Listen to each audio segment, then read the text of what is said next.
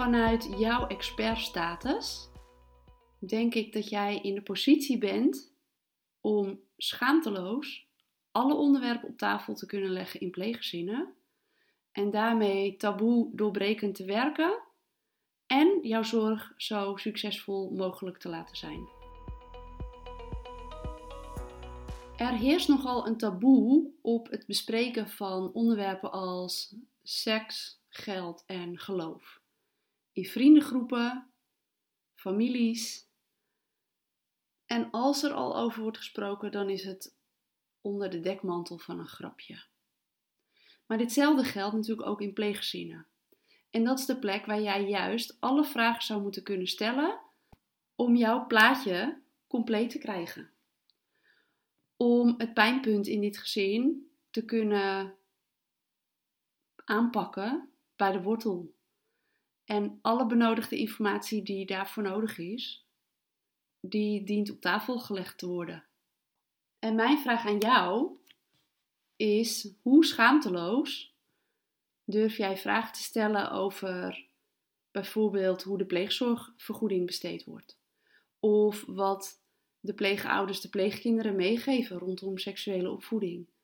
En dan heb ik het niet alleen over het praktische plaatje, maar ook over hoe je jezelf mag voelen, wat je jezelf mag gunnen. En over grenzen die je aangeeft. Hoe doe je dat dan en hoe herken je grenzen bij een ander? Of nou, een onderwerp waar ouders, pleegouders zich bijvoorbeeld aan irriteren. Uh, durf jij dan vragen te stellen over wat dit zegt over het pleegkind en wat het zegt over henzelf? Want ook daarin kun je bewustwording teweeg brengen door pleegouders zelf in de spiegel te laten kijken. Liefdevol, dat hoeft niet als een olifant door de, uh, door de porseleinkast, maar de angst om die olifant te zijn houdt ons vaak wel tegen om vragen te stellen die er wel toe doen. Ik ben benieuwd of jij die diepgang op durft te zoeken in jouw pleeggezinnen of jij schaamteloos alle onderwerpen ter sprake kan brengen. Want ik merk dat hier nogal ongemakkelijk over gedaan wordt. Ik denk dan, jij bent de expert en jij kunt dit gezin de beste begeleiding geven als je alles van ze weet.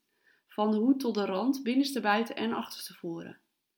Jij kan dit gezin optimaal begeleiden als je alles weet alles weet om jouw plaatje compleet te krijgen. Waar ligt de bron van dit probleem? Welke factoren spelen mee? En om die kern aan te kunnen pakken en jouw advies daarop in te kunnen zetten, is alle informatie nodig.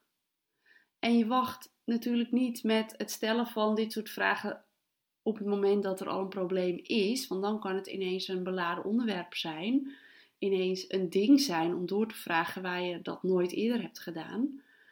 En als er dan wrijving is in een pleeggezin door probleemgedrag, door hechting of trauma of uh, in combinatie met de puberteit bijvoorbeeld, een periode waar natuurlijk sowieso wel wat wrijving gaat ontstaan, dat jij advies kan geven wat echt verschil maakt. Dat je dus echt weet wat er speelt, dat je alles weet wat er speelt. Dat je weet wat, wat uh, pleegouders ook naast het pleegouderschap bezighoudt, bijvoorbeeld. Dat je weet hoe het gezin in elkaar zit. En dat begint allemaal bij schaamteloos vragen stellen. Voel jij dat je daar schaamteloos over kunt beginnen? En als jouw antwoord hierop twijfelachtig is, waar komt dit dan door? Hoe kijk je zelf naar deze onderwerpen bijvoorbeeld? Als jij het moeilijk vindt om het bijvoorbeeld over geld te hebben in jouw pleeggezinnen, hoe kijk jij daar zelf naar? Hoe doe je dat zelf? Hoe praat jij daar in jouw privésituatie bijvoorbeeld over met vrienden of familie? Of waar heb jij bijvoorbeeld nog een oordeel of een overtuiging of taboe op dit onderwerp, waardoor je weerstand voelt? En hoe beïnvloedt dat dan weer jouw gedrag om deze onderwerpen in jouw pleeggezinnen op tafel te leggen.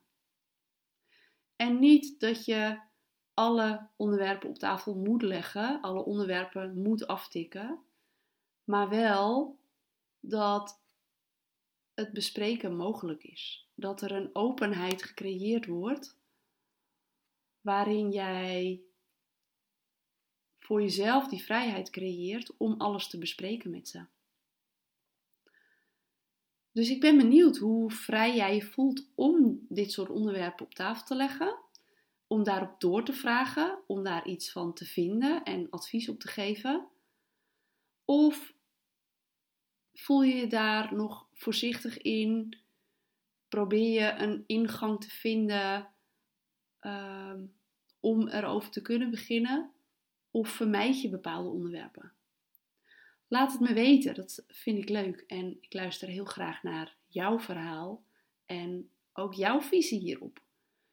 Misschien is jouw visie op schaamteloos alles bespreken wel contra aan mijn visie dat ik vind dat je alles moet kunnen bespreken vanuit jouw expertise rol.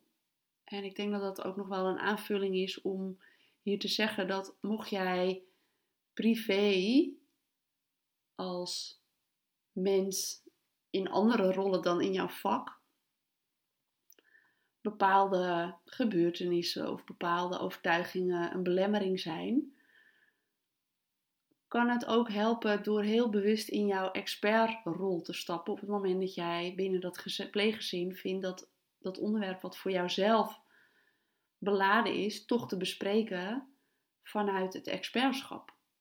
Ook dat kan helpend zijn in het toch bespreekbaar maken als daar voor jezelf in jouw privéleven nog dingen liggen waar je dat moeilijker vindt. Maar nogmaals, als jouw visie hierin totaal tegenovergesteld is, of dat jij anders kijkt naar dit onderwerp, dan hoor ik het ook heel graag van je. Ik vind het super interessant om met en van elkaar te leren, de dingen vanuit jouw perceptie te leren bekijken. En uh, ja, wat ik al zei, van en met elkaar te leren, integraal te kijken, vanuit alle invalshoeken. Dus ik ben benieuwd. Ik uh, luister graag naar jouw visie. Stuur me een berichtje, voel je welkom. Dat kan op LinkedIn en in de e-mail. En de links vind je hieronder in de show notes. Voor nu een hele fijne dag en tot snel.